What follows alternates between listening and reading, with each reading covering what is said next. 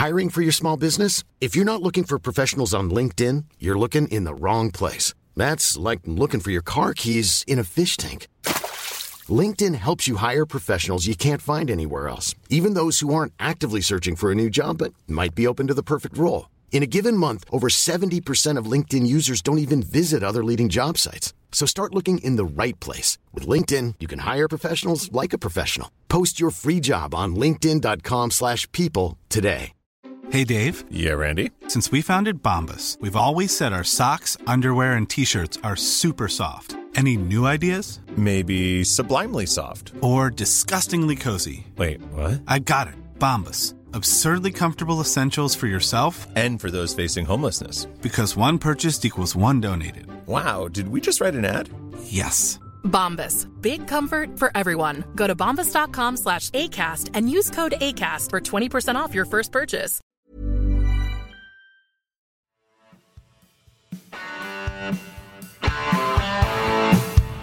You're listening to Achtung Millwall, broadcasting from the beautiful South Birmingham. Accept no substitute. Hello, dear listeners. Welcome to an impromptu Achtung Millwall. Um, Michael has made hot-footed it across the London Transport Network to be with us this afternoon. Welcome to the show, Michael Avery. How are you, mate? Very well. Tip of advice, um, retrospectively, listeners, don't go to Oxford Street in at lunchtime. It is an absolute pig, especially at Christmas. And who knew John Lewis had so many poxy floors? Honestly, it's like a TARDIS. But anyway, I'm going off the subject.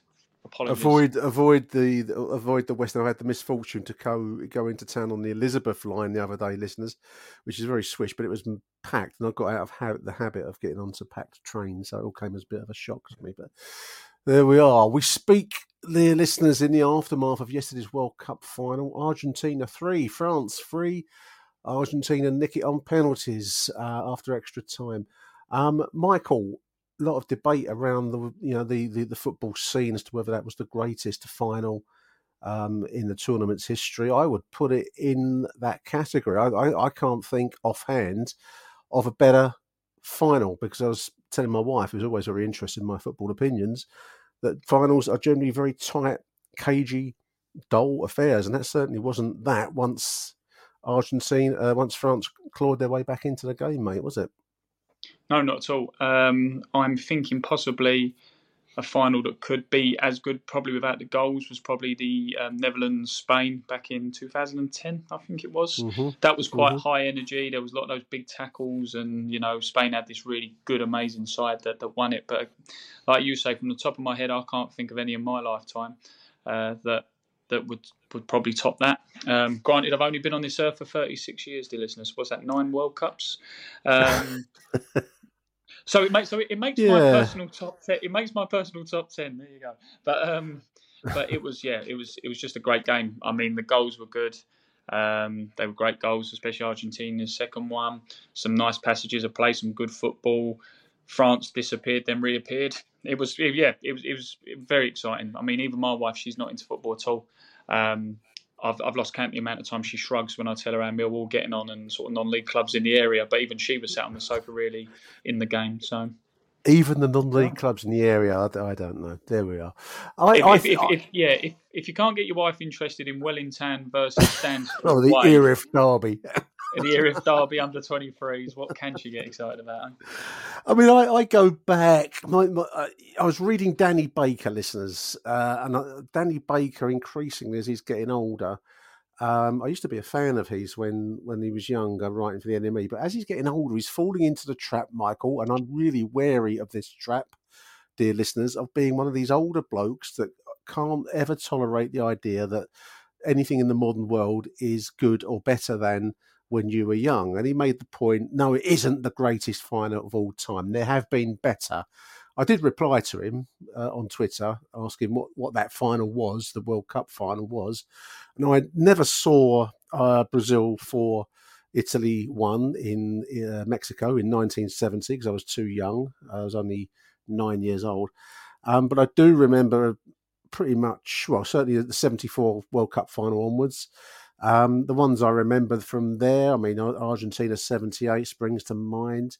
Uh, there have been some good finals, mostly, we were just saying off air, Michael, they're very tight and very cagey affairs.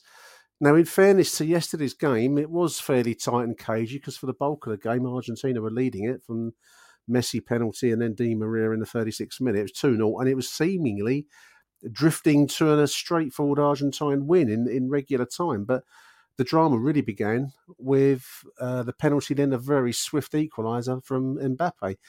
From there onwards, I would put it into the category of the greatest final ever seen because the drama and the occasion so huge, everything's on the table. And I can't think of anything at that level that really matches it because they're generally not that dramatic, are they? World Cup finals in that way. No, no. And you, as you're saying there, some teams always appear a little bit nervous, or both teams are nervous to cancel each other out for the first 15, 20 minutes. But I thought, do you know, do you know what, like in, I, I like to use little funny quips and stuff, but do you know what it reminded me a little bit of? And bear with this. You know, in the first Rocky film, where mm. Apollo just keeps battering Sylvester Stallone, and he comes back. And, and do you remember the, do you remember the famous bit where where Apollo knocks Rocky out, and then Rocky gets back up and he sort of like waves his gloves at him. I'm, I'm, I'm, I'm still here. I'm still standing. I'm still yeah, and yeah. then like Apollo just shakes his head and sort yeah. of shrugs his shoulders. What can I do? Yeah. That was like that was that must have been. I mean, don't get me wrong. I'm not sure that like Argentina thought instantly of Sylvester Stallone, but um, but they when when they equalised the third time, they must have thought what more do we need to do? We went 2 0 up 2 all. We've scored late in injury time with, we'll, we'll, go into the debate shortly, obviously, but with arguably the greatest player of all time getting the goal in the fairy tale ending, bundled over the line, the drama where everyone's looking at the watch to see if the watch vibrated. And then they equalise again. What more could Argentina, Argentina have done, really, to win that? And ultimately they did. They won on penalties, but there's always there's also the argument of it's a shame that penalties have to decide games like that because there was there was goals in that game even at three all. Even when the final whistle blew you thought another 10 minutes they'll probably another one of these two teams will score again. It was so attacking. Every time Argentina went forward you thought they're going to score. France after the second goal they might score they might nick it. It was a real real good exciting game I thought well, that was it. I mean, it was it was end to end stuff. Now, I, I, am not football technician enough to comment on the quality of the defending as against the quality of the attacking play. I mean, both sides have their stars in Mbappe, we've mentioned, and also obviously the man himself, Lionel Messi. Um, you know, I it was just high entertainment, and I think it would take a very, very hard heart indeed not to have watched the uh, 90 minutes and the, the extra time and not be thrilled by the spectacle of what you've just seen. Um, so I, I, don't buy all this um, misery uh, scene that you know the olden days were better than the modern days because it's bollocks, listeners. And if there's any listeners out there screaming at their, um, you know, their, their, their system saying this wasn't the greatest final of all time. I'd love to know which one it was if it wasn't this one because mm. I can't think of one. Um, yeah, you know, if you, if, go... you, if you if you didn't enjoy that game last night, you might as well pack in watching football. In my opinion. I suppose someone would throw uh, 1966 into the mix as a dramatic event. I didn't see it. I was only five years old, listeners. Um, if you did see it, then maybe you could have a debate about whether that versus this was uh, which one topped it on the dramatic stakes. But you're talking about that kind of level of, of, of game yesterday. Um, incidentally, um, Ally McCoist, I was I was watching the BBC coverage, Michael, but Matt Ally McCoist came out that it was the first hat trick for Mbappe, where all the ball, the balls have all crossed the line, um, which made me laugh because it's also there for the uh, well, it joins Geoff Hurst as a hat trick final yeah. uh, scorer. But uh, difference between Geoff Hurst won it and uh, Mbappe didn't win it. yeah, if he didn't make that point, I thought it'd be a good riposte to him. But there we are.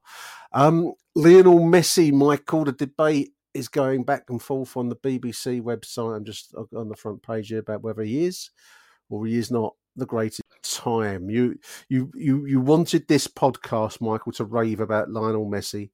You've dashed across London or uh, through through thick and thin, the, the, the Jubilee line, Central line. You have the microphone. Is he or is he not the greatest of all time for you, mate? For me personally, in my lifetime, I've never seen a player that good, and I don't think I ever will again. Um, he just has absolutely everything. And you've got to remember as well, I mean, what is he, 34, 35? Yeah, he's come late in his career, yeah. How, how, how many players are normally sort of playing lower league or even football by now, and even the bigger name players who, who sort of hang around a little bit, they either retire around now, or in the example of someone like a Ryan Giggs, who you know during his day was a world class player, he was a sub, late substitute towards the end of his career. This is this is a player who, you know, like they said the stat last night, he hasn't he, he he'd scored in every knockout round so far. He got he's 35, 36 years old. He's he's still Barcelona still want to re-sign him. PSG want to extend his contract.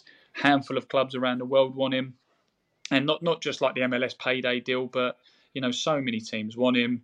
He there was times last night where he just totally bossed the game. That that sort of touch, that through ball he played leading up to the second goal, um, was absolutely magnificent on the volley round the corner.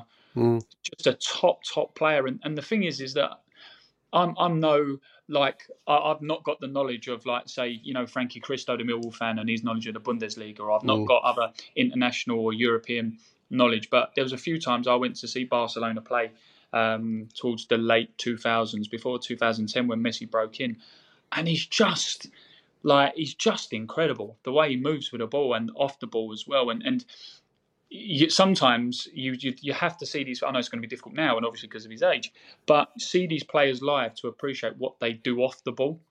Because yeah. I, I, remember I, the game I went to was Barcelona Valencia, like in May 2007, 2008, something like that. Just broke in. I think he scored a hat trick, and the other two goals came through. It was just absolutely another level, and you think he's not. He wasn't anywhere near the peak of what he could have been then, and like I said last night, how many times did you just see him? Some people say he strolls. Yeah, he might stroll, but for me, he floats around. He floats, finds the space, then he bursts into the exact spot he needs to be, and either makes goals or score goals. I know some people on Twitter have been saying about how the BBC rave how good Messi is and all that, but let's compare that. And before we have a pop, uh, before it sounds like I'm having a pop at him, I do actually like Ronaldo as a player as well. I don't think there's a lot between them, but com- contrast the two players now during this World Cup. Ronaldo got sacked because he threw his toys out in the pram.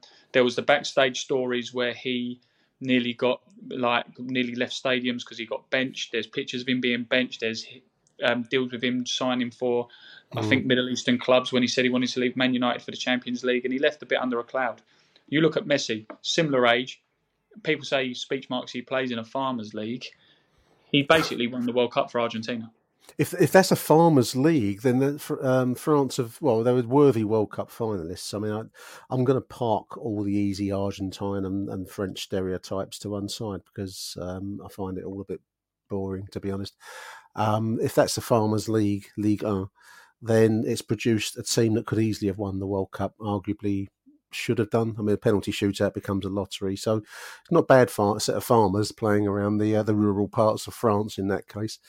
Um, yeah, I, I, I, don't know. I mean, I, these are always subjective choices as to who's the greatest. Um, you're certainly going to put him in the same sentence as the very, very great top table of football. Um, and now he's got the medals to prove it. The uh, you know the, the, World Cup winners medal was always held slightly as a uh, oh he's never done that has he you know that kind of um, feeling.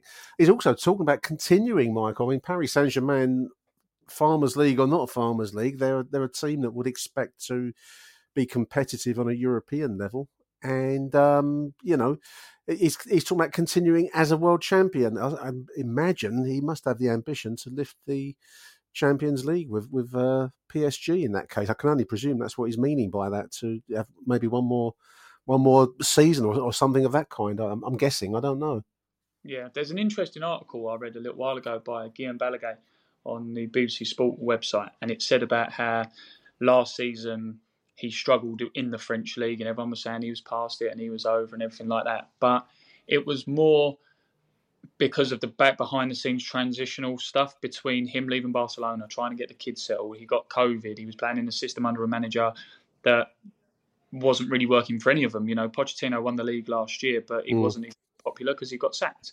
Um, but now he's been put in a position he wants to play. His kids are settled. He's recovered from his COVID. He's not got that burden of, you know, one minute Barcelona are going to keep you around for X amount of years, and then in the next minute they can't get you out quick enough because you're too high on the wage bill. He's playing his football, he's enjoying his football, and they said he probably would. If he was to put a contract in his face now with PSG, would he sign it? They said he probably would. Um, and he probably wants to stay because everyone's settled, as, as I said. But, like I said, if you look at you look at in Europe at the moment, PSG want to re-sign his contract. Barcelona want to re-sign him. I think they were saying that obviously they're going to try some kind of miracle deal where they can afford it. Yes, the MLS isn't that level, but big the big teams in the MLS or the startup teams like the Inter Miami's who want to do something in America want to sign him. Other teams want to sign him. You compare that again to Ronaldo, and again, I'm not knocking Ronaldo as a person. He's been wanting to leave Man United for ages. No one wants to touch him. The only team who wanted to come anywhere near him was Atletico Madrid. Their supporters clubs allegedly said, "Don't sign him. We don't want him here. He's bad news." And I think with I'll certainly say my lifetime because obviously I'm, I'm sort of even though I'm approaching forty, um, in a few years. I'm not old enough to appreciate Cruyff or Maradona or Pele mm. or best, but the players of my generation who you grew up watching, sort of like the Zidane's, Kaká, uh, Figo, Raul. You know, you list yeah. Rivaldo, Ronaldo, Ronaldinho, Xavi, Iniesta.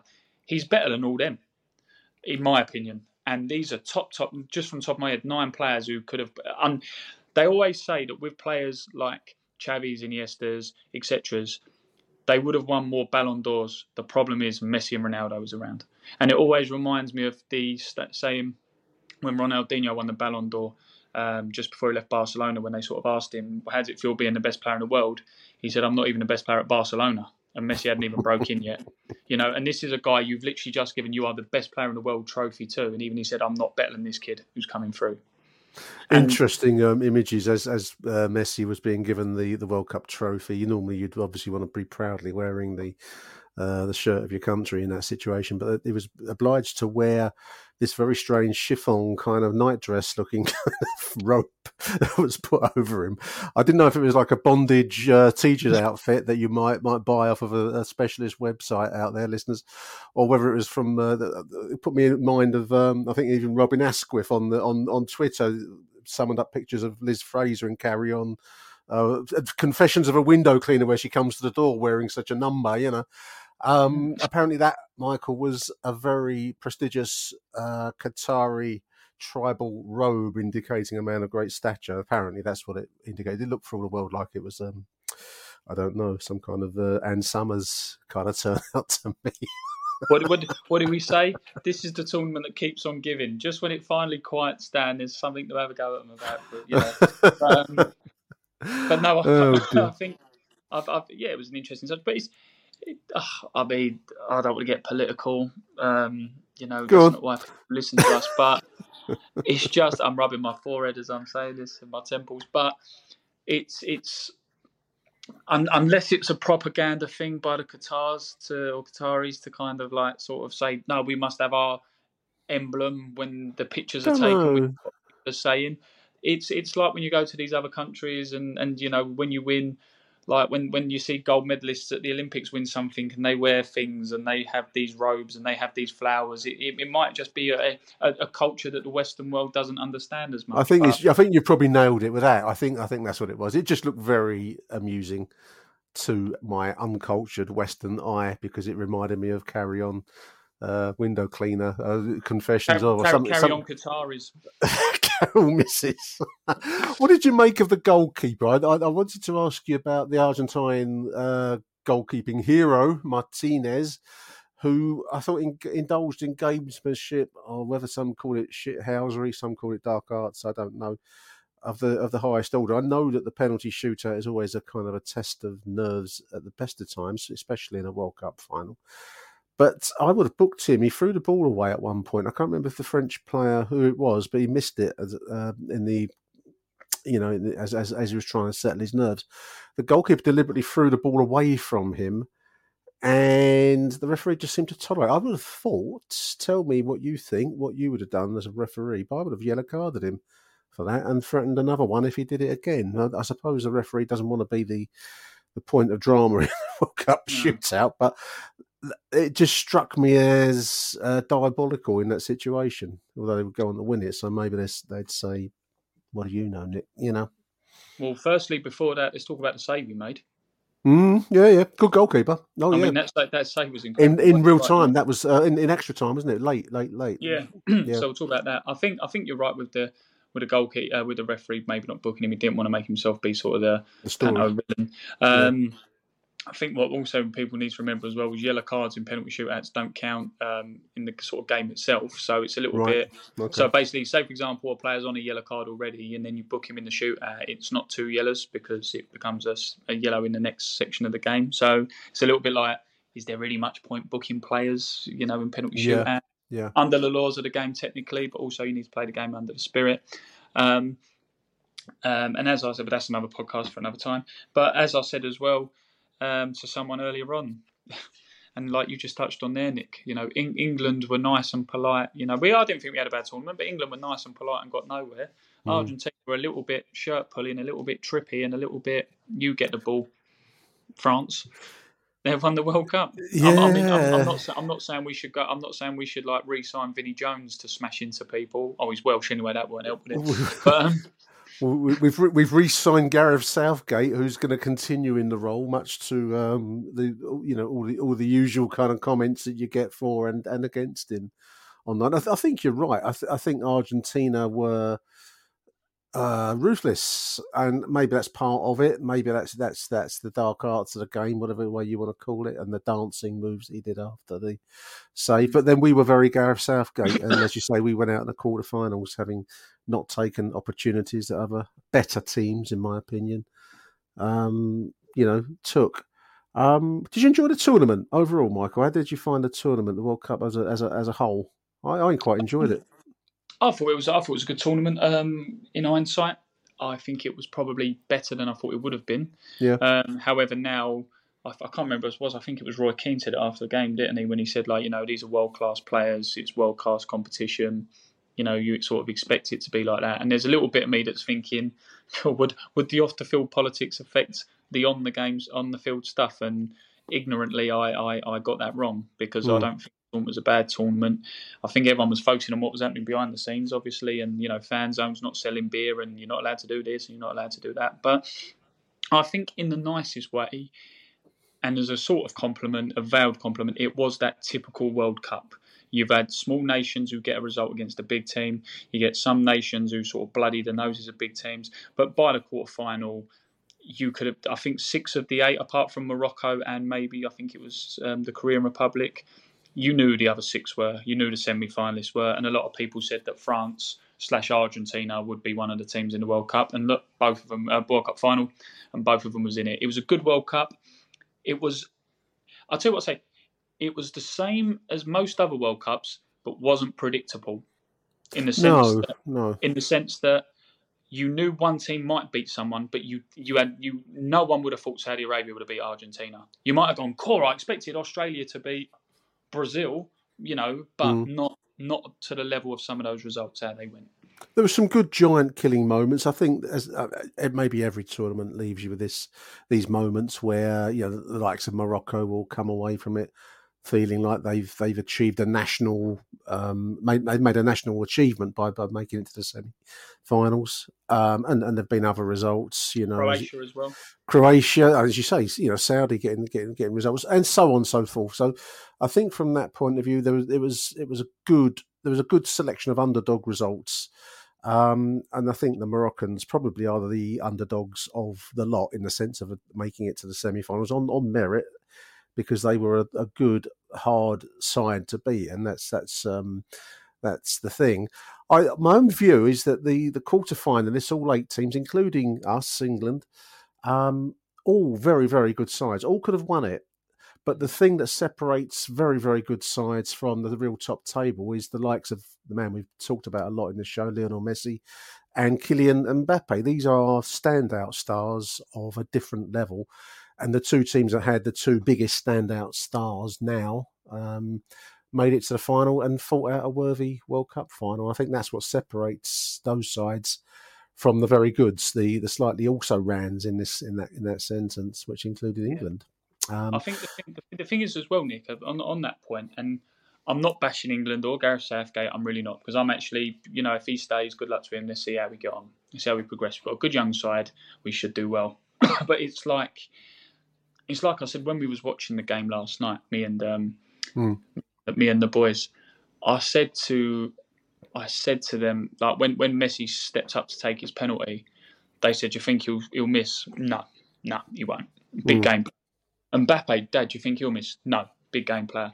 Same with Gareth Bale when he took his penalty against uh, USA. Was it? Well, was it USA? Uh, you- I have to check. It was USA, wasn't so. it? First- Believe so. yeah. But these these these are players that you just you can they they just don't they they can step up when they need to. They know like like what they need to do. And again, Yeah. this isn't knocking Harry Kane because he missed his penalty, but out of the four, and you said about the the differences in the players and the teams and everything like that. And I know Harry Kane scores a lot of goals, and I know he does, and he scores a lot of penalties, and he was good for Millwall when everyone says all that as well. Mm. But but out of those four players, let's say for example they all played in the same team, and there was four penalties. Who would you who would you pick, Nick, to, to take your in what order? If I if if I had the choice between Messi and Mbappe, it's going to be a very hard choice. I'd probably go with Yeah. Mbappe, even though I, find Yeah. him vaguely irritating.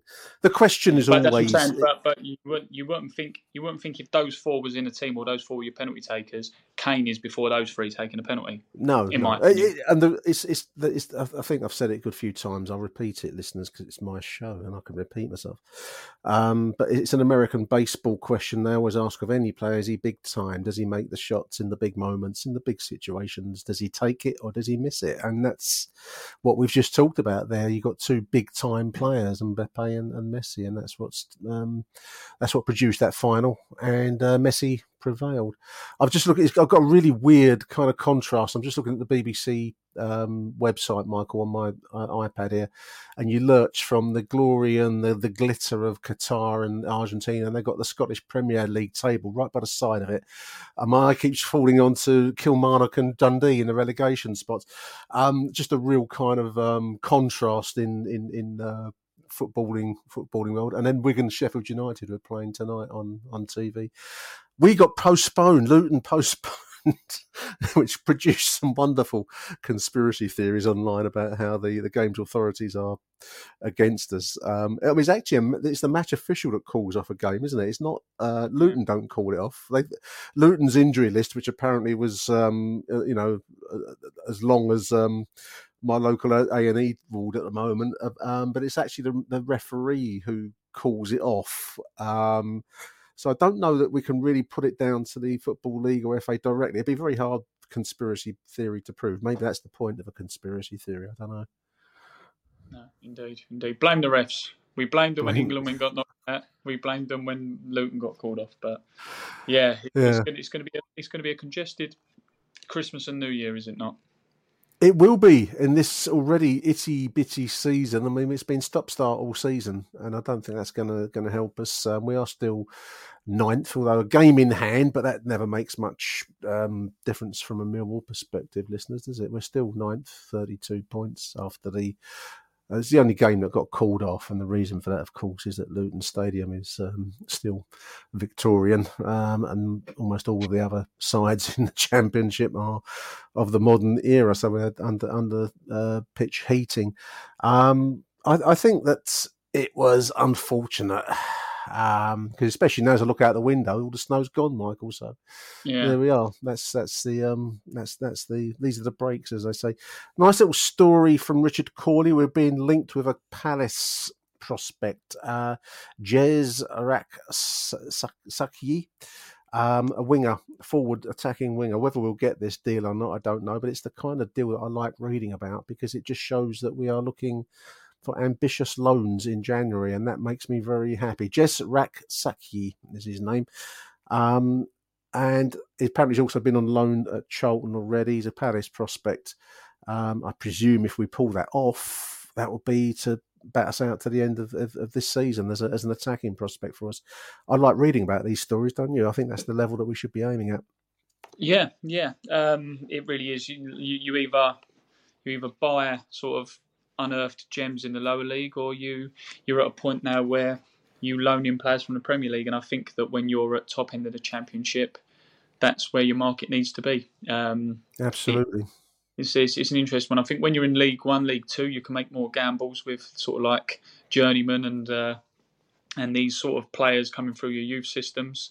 But I think with Gary Rowett mentioning about youth the other day and his sort of how much he, he sort of favours it or how much he's going to use it this season. Yeah, bring bring bring in someone who's at a loan academy. I mean, you, you train and play every week with better players, you become a better player, in my opinion. So good signing.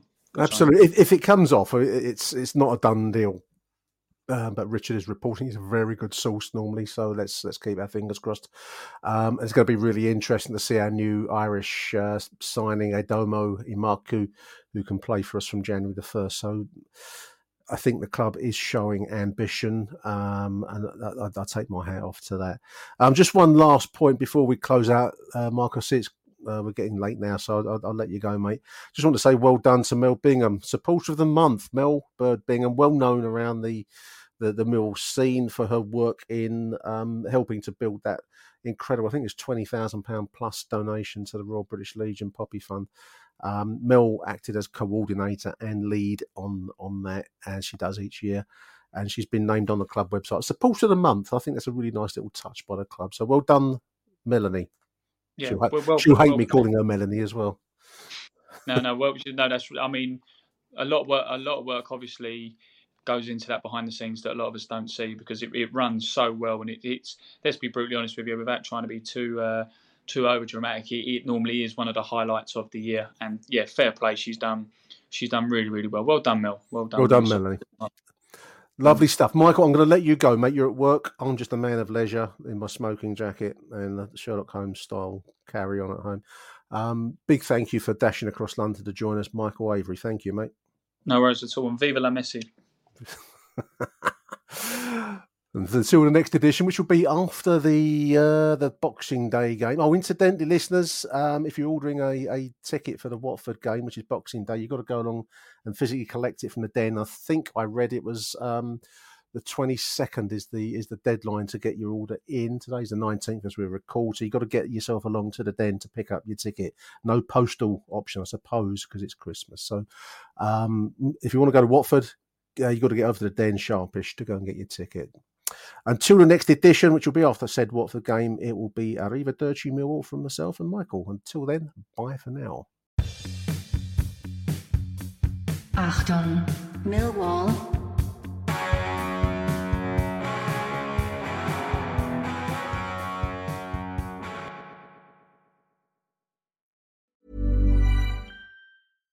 When you make decisions for your company, you look for the no brainers. And if you have a lot of mailing to do, stamps.com is the ultimate no brainer. It streamlines your processes to make your business more efficient, which makes you less busy. Mail checks, invoices, legal documents, and everything you need to keep your business running with stamps.com.